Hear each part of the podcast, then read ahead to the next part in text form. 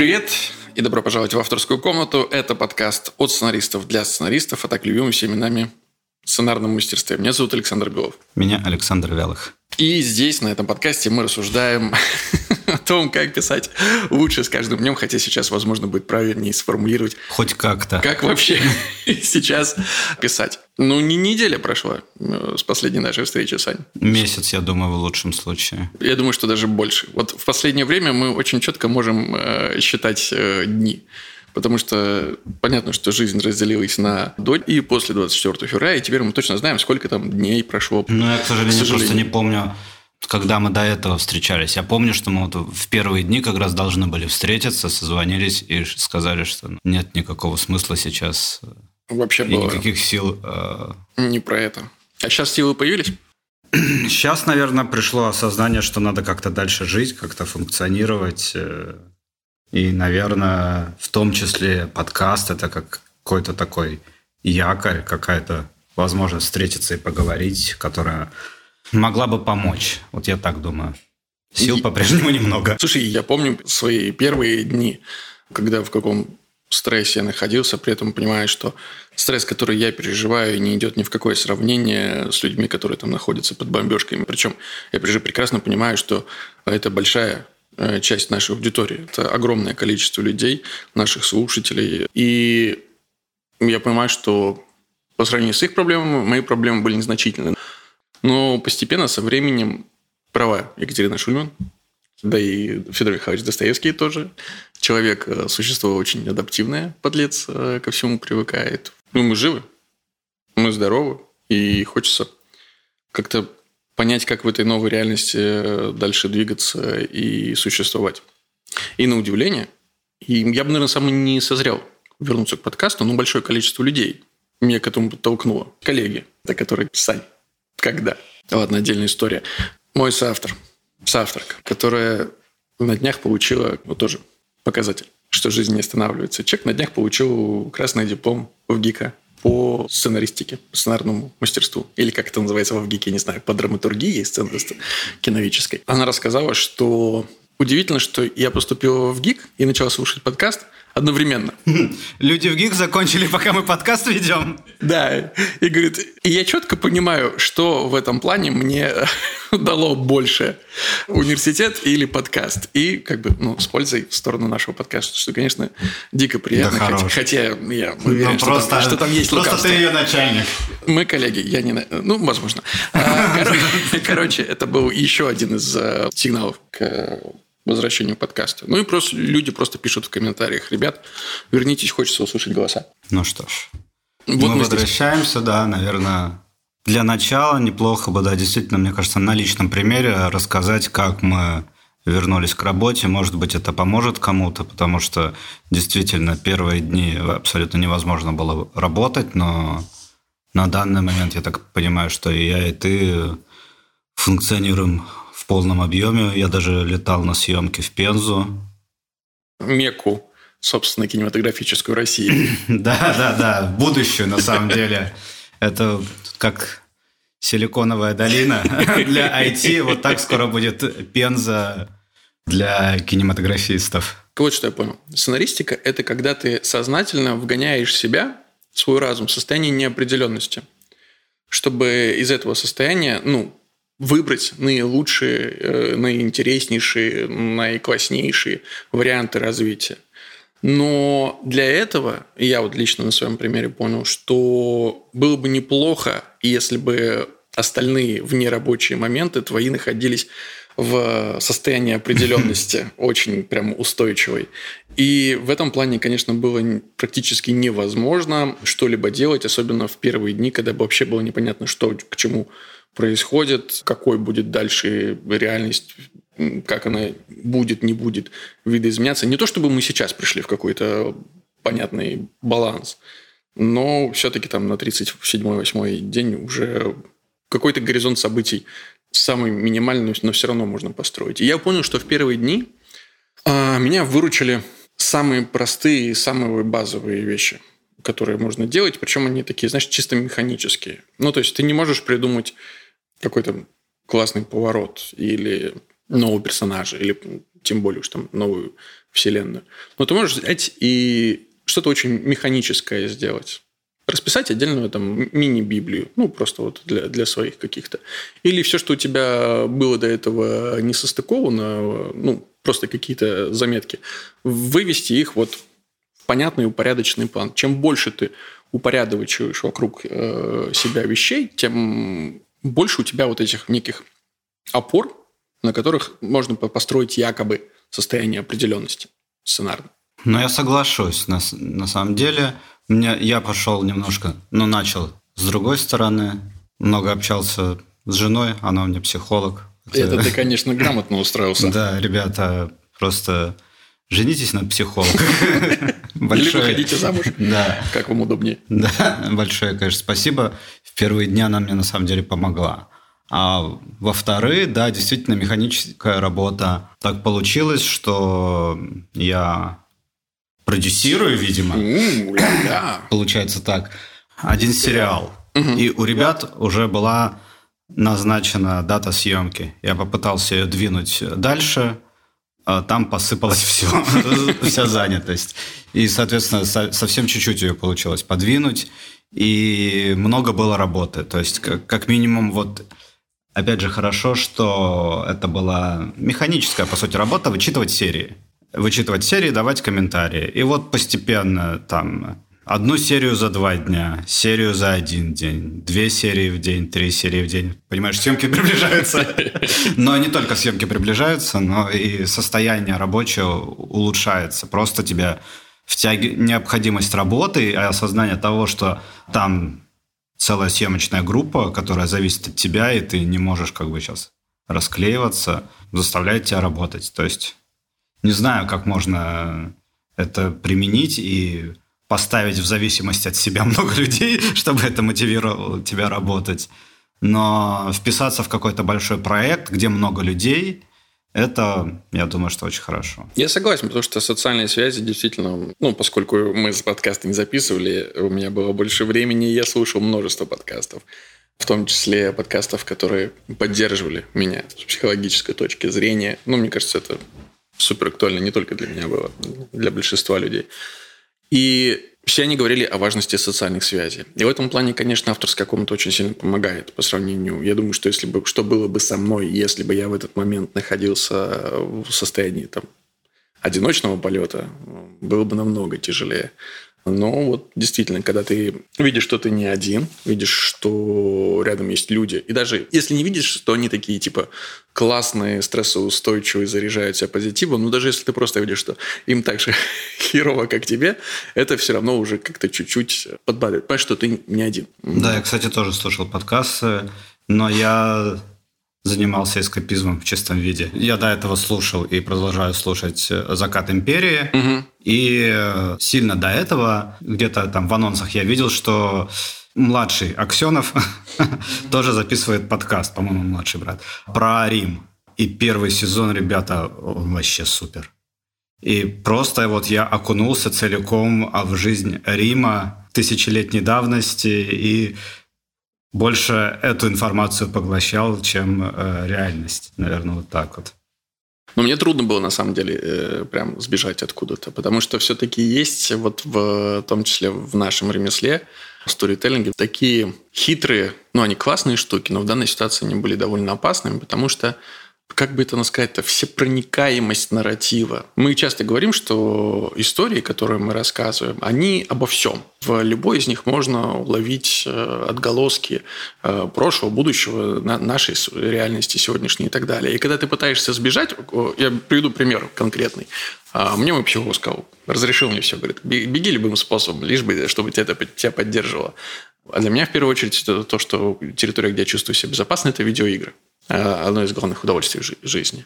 А, и так получилось, что последняя игра, в которую я играю, это Horizon Zero Dawn, вторая часть. Если кто-то не знает, то это история про постапокалипсис, когда через много-много лет после того, как люди построили самовоспроизводящиеся машины, машины уничтожили всю жизнь на Земле, но благодаря отдельным а, талантливым ученым жизнь переродилась, и вот теперь есть такие полудикие племена, которые сражаются с э, разумными машинами в виде там носорогов, слонов и так далее. Звучит безумно, но это очень классно, ребят. Поверьте, я просто, возможно, не очень хорошо рассказываю.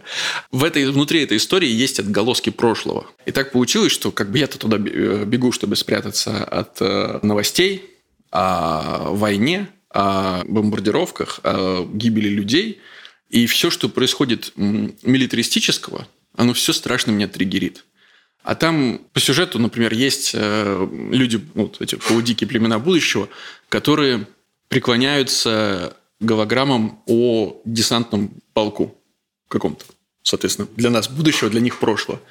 И вспыхивает э, голограмма, где эти ребята что-то рассказывают. На самом деле такой довольно воодушевляющий и гуманистический посыл эти десантники рассказывают. Но в конце они все вместе отдают э, честь салютуют. И меня просто разносит. У меня взлетает пульс, тяжело дышать, и это прям выбивает меня из безопасного состояния обратно в какой-то абсолютно тревожный. Так что нарратив страшная штука. Несмотря на то, что там Рим тоже воевал постоянно, угу. не знаю, мне как-то удавалось удерживаться, а при том, что, естественно, выбивало постоянно и продолжая. У нас э, были украинские подрядчики какие-то, которые там в первые дни писали, ребят, мы не можем вам ответить какое-то время, мы, у меня вся команда в бомбоубежищах. И дальше там переписка только усложнялась. То есть э, на самом деле, если мы говорим о том, чтобы попытаться как-то себя стабилизировать, это не значит, что надо закрыть глаза на все, что происходит, потому что ну, ты не сможешь этого сделать. Это настолько глобальные события, что пока что, мне кажется, там э, моей дочери удается быть не в курсе того, что происходит. Но там, мне кажется, если бы ей было хотя бы там 8-10 лет, то уже бы не получилось. То есть сейчас, мне кажется, мы вступаем вот в очень сложный момент. Ну, то есть журналистика уже посыпалась сильно. О, да. Половина РБК э, отправляется в отпуска. Вот как писать в современной ситуации, чего избегать, ты какие-то... Ну, то есть я начал себя ловить на мысли, что я начинаю вырезать все там а, какие-то военные вещи. Э, ну, опять же, они не относились, угу. но просто там в юмористическом шоу чувак шутит про БТР. Опять же, оно, оно было снято там сто лет назад э, придумано. Или travel шоу и там э, про кадетский корпус, и там тоже вот мы столкнулись э, с такой дилеммой, что чуваки э, ходят, кадеты, все классно, а потом приходят э, в тренажер БТР и ездят на нем. И вот, ну, просто это ну, как бы экскурсия по учебному заведению, mm-hmm. но смотрится абсолютно по-другому. Ты что-то переосмысливаешь, ты что-то вырезаешь. Ну, это нашумевшая история со смешариками. Ты не слышал? Я краем уха слышал, но я не... В одной из не... серий из э, будущих мультфильма «Смешарики» создатели вырезали слова там «войнушка», ну, как, угу. какие-то кусочки. Ну, причем это не была какая-то э, сверху спущенная цензура, а просто они посчитали, что сейчас это неуместно в мультфильме, вот в детском. И, в принципе, их посыл прекрасно понятен. И это был один из тех вопросов, которые я просто, когда готовился к подкасту, я ходил среди коллег и спрашивал, вот вас сейчас что волнует, о чем вот вы бы хотели поговорить, возможно, какие ответы вы хотели бы услышать. И один из вопросов действительно был о том, как сейчас писать, в смысле, ну, в контексте вот э, актуальных событий, в, кон- в контексте боевых действий, то есть как вообще можно писать и э, затрагивать, не затрагивать? Это есть распространенная формулировка, нельзя писать из боли. Ты не можешь сейчас э, отрефлексировать вот в полной мере все события, которые вокруг тебя происходят. Но и от, э, дистанцироваться от этого контекста ты тоже не можешь. А, могу сказать за себя, поскольку у нас там сейчас в разгаре мы дописываем сезон. Если были у нас гуманистические посылы в истории, а они у нас были. Они, ну, как бы это основной, наверное, базис, на котором строится все наше повествование. Он стал еще острее. Любое насилие, которое происходит, а, ты смотришь на него по-новому. Если раньше, возможно, где-то ты еще... Я про себя сейчас говорю, как про автора. Если раньше я где-то еще мог наверное, в теории, опять же, находясь в кругу авторской комнаты с друг, каким-то количеством других мнений, оправдать определенное насилие э, героям, не знаю, в качестве справедливости или там возмездия, то сейчас я смотрю и понимаю, что вот такого посыла я не хочу, чтобы он вкладывался в историю. Вообще невозможно насилие оправдать. Вот для меня сейчас, как для автора, я не могу оправдать насилие никакого. То есть финал с э, пилота ты бы сейчас переснял. Ну вот я объясню на примере «Мира, дружбы, жвачки». Есть финал второго сезона, где один из главных героев в качестве мести, ну то есть и убили огромное количество его друзей, и убили, и э, преступник не понес никакого наказания. И он идет один против толпы, да, но в финале он говорит, а давай ему гранату в трусы засунем. Он говорит, типа, зачем? Он заслужил. Вот сейчас я понимаю, и я уверен, что в конечном итоге герой произнесет это. Не может быть никакого заслужил. Вот попросту. И это аморальный поступок. Возможно, тогда я это оправдывал, такой поступок героя, как будто он нес какой-то ценностный посыл. Сейчас я понимаю, что это антиценность. Да, я думаю, что много чего переосмыслили мы. В любом случае кинематограф изменится. Безусловно. Э, и по посылу, и... То есть вот все, о чем говорят, что сейчас будет... Э, ну, все об этом говорят, что теперь нужны комедии, э, добрые, семейные, минимум насилия, больше за все добро против всего зла. И соглашусь, и не соглашусь с этим постулатом. Хочется верить. Вот э, правильно сформулирую. Хочется верить мне, что это не будет такой очень узколобый эскапизм, когда ты просто отрицаешь происходящее за окном и рассказываешь какие-то супер обезличенные универсальные ценности. Понятно, что градус насилия хочется максимально снизить. Не знаю, чувствуем ли мы себя ответственными, если до этого мы его как-то в историях рассказывали более ярко. Как будто бы не хочется, чтобы истории становились... Вот когда ты говоришь про светлые добрые комедии, угу. да, они как будто такие э, ощущаются безопасными и немножко от этого фальшивыми. Ну, как будто не бы совсем, нет смотри. боли, как будто бы а, нет страха. Сейчас читал пилот, и это, знаешь, похоже на переосмысление человека с бульвара Капуцинов. Это фильм, где колоссальное количество насилия, как бы номинально. Но по факту это фильм про то, как кино перевоспитывает людей от насилия в, к гуманистическим ценностям. Я к тому, что мне кажется, и это касательно комедии, то есть в основе комедии всегда была боль. Боли сейчас более чем достаточно. В этом плане, да, это прекрасная почва, на которой можно вырастить что-то очень, опять же, гуманистическое, доброе, лечебное не хочется, чтобы... Ну, это, в принципе, наверное, никогда не хотелось, чтобы как комедии прощались какую-то оторванную от реальности пластмассовую, непонятную псевдореальность. Они и до этого такие выходили, и будут после этого. Это не вопрос э, времени, это вопрос качества. Здесь я с тобой соглашусь. Есть еще второй тренд, который многие предрекают. Это спрос на патриотическое кино. Я не верю в это вообще. Если будет действительно написана хорошая история, угу. патриотическая, такие бывают, она может выстрелить. Но требования к этим историям будет сильно выше, чем несколько лет назад. О, да. И я боюсь, что просто в условиях, опять же, выпустить что-то быстро, угу. это все мимо.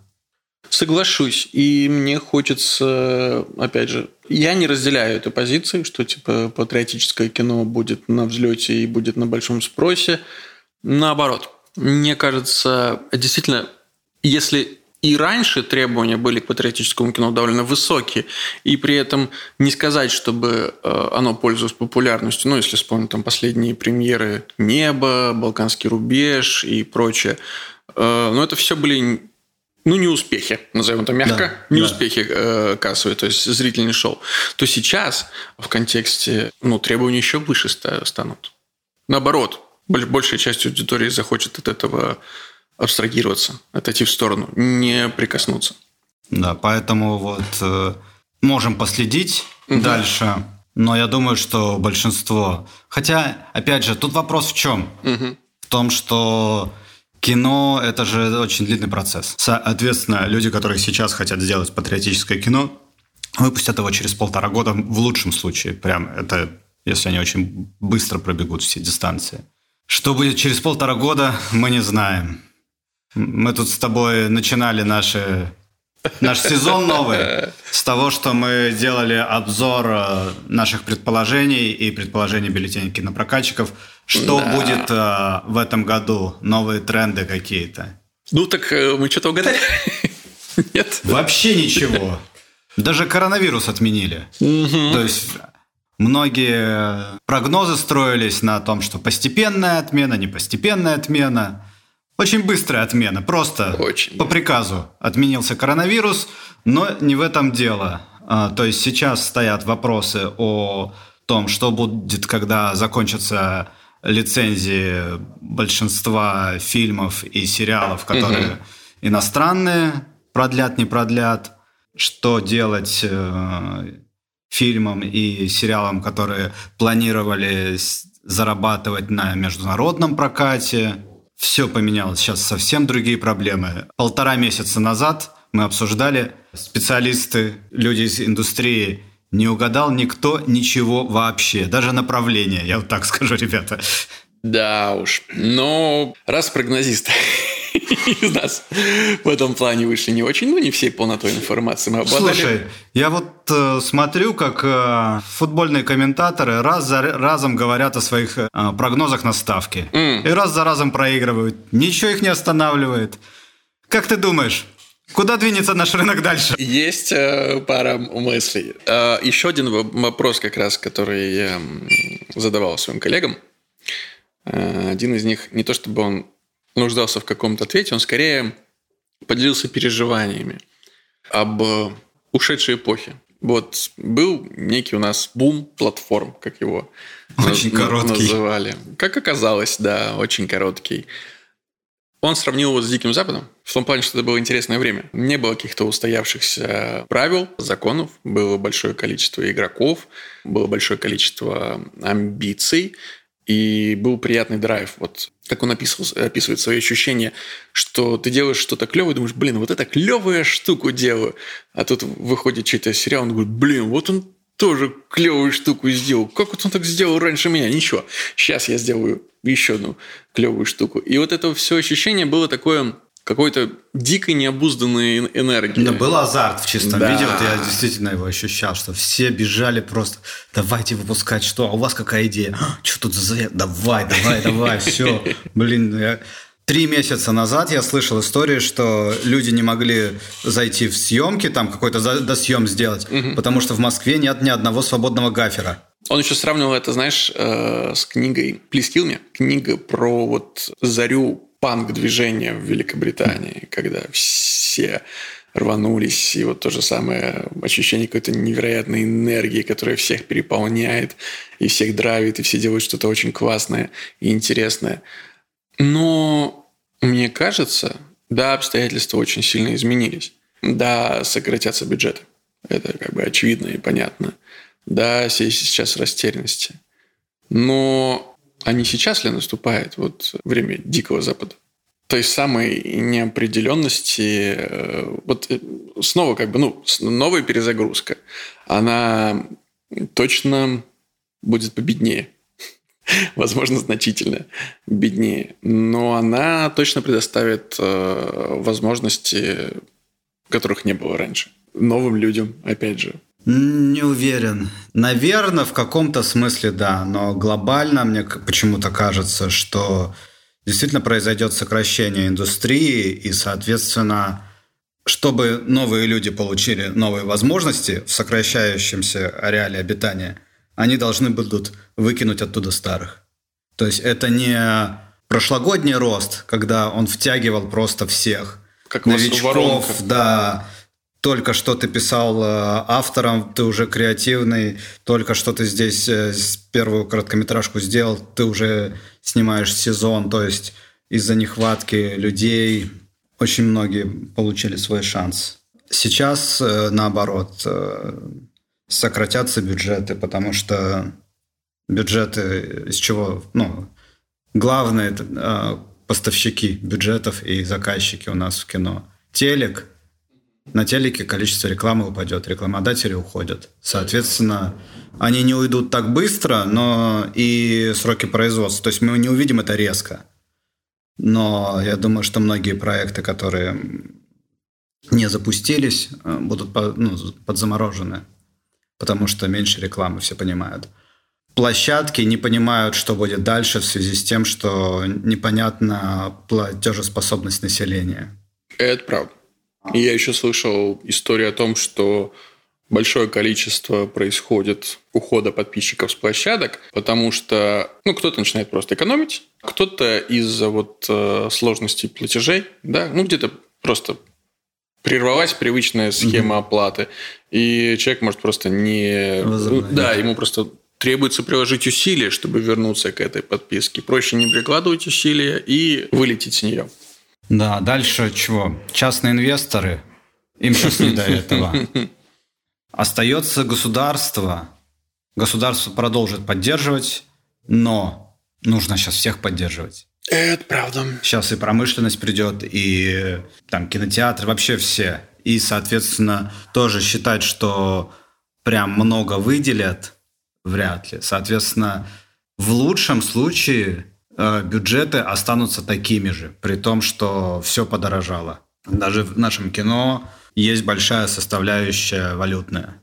Когда все думают, что нас это не касается, нас это сильно касается. Конечно. Вся техника, все ПО, все иностранное. Раньше, ну, то есть вот у нас буквально там недавно начинаются съемки, и исполнительный бегает, говорит, ребята, жесткие диски. Что-то вы уже досняли, слили это, давайте их сюда. Потому что сейчас э, эти здоровенные диски, на которые все сливают, там подскочили в три раза.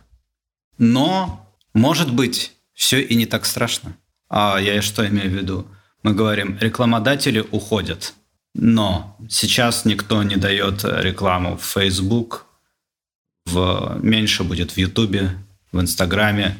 То есть у оставшихся э, рекламодателей высвободился бюджет, который пойдет в телек, который частично заместит потери. То есть, может, и не так сильно упадет. По всем остальным а, рост площадок продолжается. Несмотря там, на все проблемы, последнюю цифру, которую слышал, 35 миллионов пользователей различных площадок. После там типа 27, что ли, миллионов в прошлом году. То есть вся эта махина очень инерционная, и, может быть, часть инерции нам хватит э, проехать вот ту дыру, в которую мы сейчас въехали. Возможно, возможно. Хотелось бы в это верить. Что еще? Это, опять же, я чувствую и на собственном опыте, и на некоторых э, разговорах с друзьями и коллегами, и теми, кто остались, и теми, кто уехали из э, страны и продолжают работать, писать, теперь уже будучи за границей. Ну, если у вас есть проект, на котором вы работаете, прекрасно, это супер кру- круто, и продолжайте. Но я, например, понял, что мне вдруг хочется написать то, что мне очень давно хотелось написать. И это я услышал, и это еще какого-то количества людей. Вдруг стало ясно видно, о чем бы хотелось рассказать. Как будто лишняя шелуха отпала, и, возможно, сейчас то самое время, когда стоит написать историю, которую вы давно горели. Не подстраиваться под э, какую-то конъюнктуру, наоборот, не пытаться Хотя это универсальный же всегда совет, да, не пытаться угадать, что кому в какой-то момент требуется, а написать то, что вот, к чему лежит душа, что реально вас очень радует. Вот сейчас, мне кажется, опять же, самое время. Да, самое время, наверное, учиться, самое время что-то писать, чтобы это были не только наши прогнозы, на самом деле, э, вот вчера вышел материал на Кинопоиске, Тимур Алиев и Лиза Кузнецова поспрашивали э, наших коллег из продакшенов, какие прогнозы, перспективы и что они видят в будущем. И во многом тезисы, которые там в этой статье э, озвучиваются, они, наверное, совпадают с тем, что, про что мы сегодня говорили. Также есть мнение, что будут востребованы комедии. Впрочем, это тоже как бы не Супер поворот сколько, неожиданный. Сколько я работаю, столько и говорят. Самый будут, востребованный жанр. Вот сейчас будут востребованы комедии. Мне интересно дожить до того времени, когда скажут, ребята, все, не до комедий. Жанровое кино, кстати. Просто добротное, узкожанровое кино. Не какие-то эксперименты, наверное. Потому что все равно эксперимент это классно, но отрезает часть аудитории, которые не готовы к нарушению конвенции. Я соглашусь, жанра. я в этой всей ситуации больше всего переживаю за старт. Mm. Потому что их социальные драмы, ну, как бы то направление, которое они взяли, я боюсь, что сейчас будет тяжело очень заходить. Хотя, дай бог, буду ошибаться. Ну, и опять же, у них есть и Карамора, очень жанровая, там, и еще что-то. Не, не одними драмами они живут, но просто большой кусок э, Э, их бюджета, я думаю, что тратился именно на такого формата истории. И как он сейчас будет заходить, я не знаю. Да, это вопрос. Но мне кажется, что действительно зритель может э, идти сейчас в первую очередь за понятной, очень конкретной эмоцией. И это нормально. Вопрос по удешевлению производства, который поднимается в этой статье, озвучивается хорошая мысль, что то ну, сильно-то мы удержать производство в любом случае не сможем. А есть определенные требования качества, которые уже и зритель привык, да, и само производство к нему подстроилось. Но Наверное, ответ за креативными решениями. Впрочем, мы это, опять же, и раньше, когда говорили для начинающих авторов, если вы можете... Помнишь этот тезис, прямо противоречащий сам себе, который ты озвучил, что начинающим авторам было бы неплохо написать какую-нибудь э, локальную камерную историю на нескольких персонажей, но для того, чтобы написать такую историю, нужно быть очень хорошим автором. Да-да-да, такой фильтр очень интересный. Но тут, то, опять же, не то, что обязательно камерное. Вот э, Базилевс, как всегда, говорит, что, ребята, скринлайф очень интересный жанр. Базилевс, молодцы. Опять же, вот сюжетный твист. Они ставили, делали ставку на скринлайф, бахнуло событие, Теперь будет нужен скринлайф. Не, но они по-прежнему собираются делать и комедии, но в том числе я думаю, что скринлайф э, – это хорошее решение сейчас. Согласен. В этой статье еще приводятся слова Владимира Николаева. Это генеральный продюсер Wizard, Wizard Animation? Да. То есть он рассказывает больше о проблемах, которые характерны для анимации. О программном обеспечении? Да, это они молодцы. У них есть свое программное обеспечение, на котором они работают. Соответственно, а, внешние какие-то факторы минимально на них влияют. Они рассчитывают что сохранится интерес э, на китайских рынках э, к их э, мультфильмам. Они поддерживают другие наши студии своим программным обеспечением. Короче Это говоря, молодцы ребята. Вот еще какую позицию. Здесь слова приводятся в статье Кирилла Алехина, продюсера кинокомпании Life is Short. Он говорит, несколько раз за неделю встретил забытый термин «мелкокартинье». Очень многие на этой неделе, я слышу, в том числе в телеграм-каналах, говорили, что, возможно, вот в этом а, формате, в котором мы сейчас оказались, а, произойдет некий бум короткометражного кино. Ну, то есть, что площадкам нужно будет довольно большое количество контента взамен ушедшего для поддержания а, подписчиков на, э, собственно, на, на их сервисах. А в связи с э, как раз циклами производства, сериалы, которые в любом случае там полтора-два года требуется, чтобы его создать, могут не успеть за потребностями зрителя. И что короткий метр – это выход. Не знаю. Когда к нам а, приходила Ирина Сосновая, угу. она же тоже говорила, что очень хорошо смотрят короткие метры. Вот я не очень хорошо смотрю короткие метры, и никто из моих знакомых тоже не очень хорошо смотрят короткие метры. Так я досмотрю, я обожаю. Я, вот, например, вчера посмотрел э, большую часть короткометражей, которые номинировались на Оскар, и получил от этого большое удовольствие. Но это очень краткосрочное удовольствие. Ты не можешь поставить как классные короткие метры на поток, потому что тогда это превратится в какой-то, не знаю, веб-сериал. И это уже совсем другой формат, с гораздо большей требовательностью. Потому что короткий метр все равно жанр, и не сейчас не уничижительном смысле анекдота, а скорее в том, как строится... Ну, рассказ. Да, рассказ, да. И ты не можешь на него зрителя, ну, по-хорошему подсадить. Это конечная штука. Либо у тебя есть какой-то альманах, но тогда это опять же, огромное э, усложнение производства, да, это просто у тебя не одна ком- команда, да, а там 15, которые на выходе дают то же самое, что одна, но за... Да и вообще это дорого.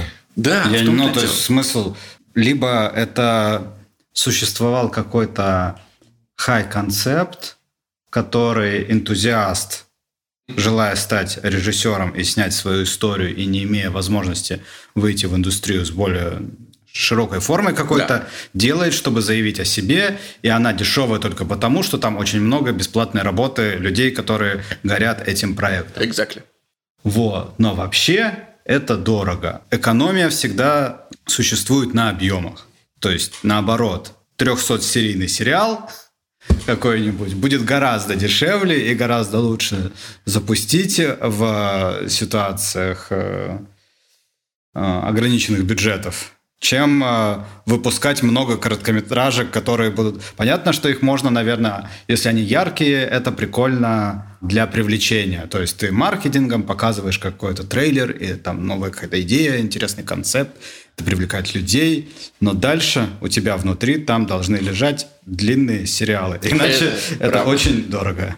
Еще из положительного. Угу. То есть единственное, что, о чем я ностальгировал, может быть, или не хватало мне – из СССР, то есть я успел пожить в СССР, и не супер это все, дружелюбное место. Но вот я, я просто не застал этого, потому что я в СССР был только маленьким, и в фильмах я видел интеллигенцию. Mm. Вот такую, как в книгах Стругацких или там а, в фильмах Данелли. Вот. И у нас такой не было. То есть я думал, ну как? У нас ну, институты остались, э, вот фильмы мы сейчас начали снимать, а интеллигенции нет совсем про кого можно сказать? Вроде как непонятно, как это было.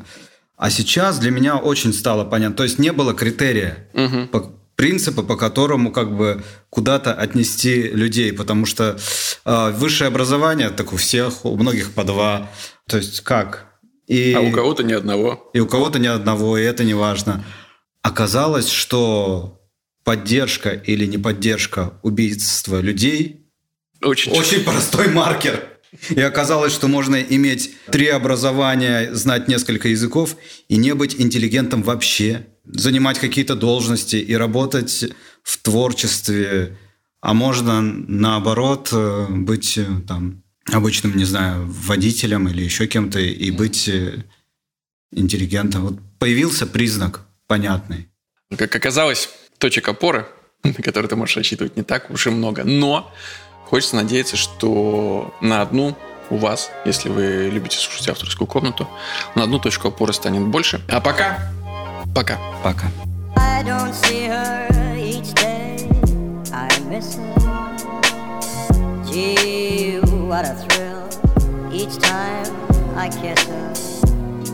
Believe me, I've got a case on Nancy with a laughing face. I don't see her each day. I miss her. Gee, what a thrill each time I kiss her. Believe me, I've got a case on Nancy with a laughing face.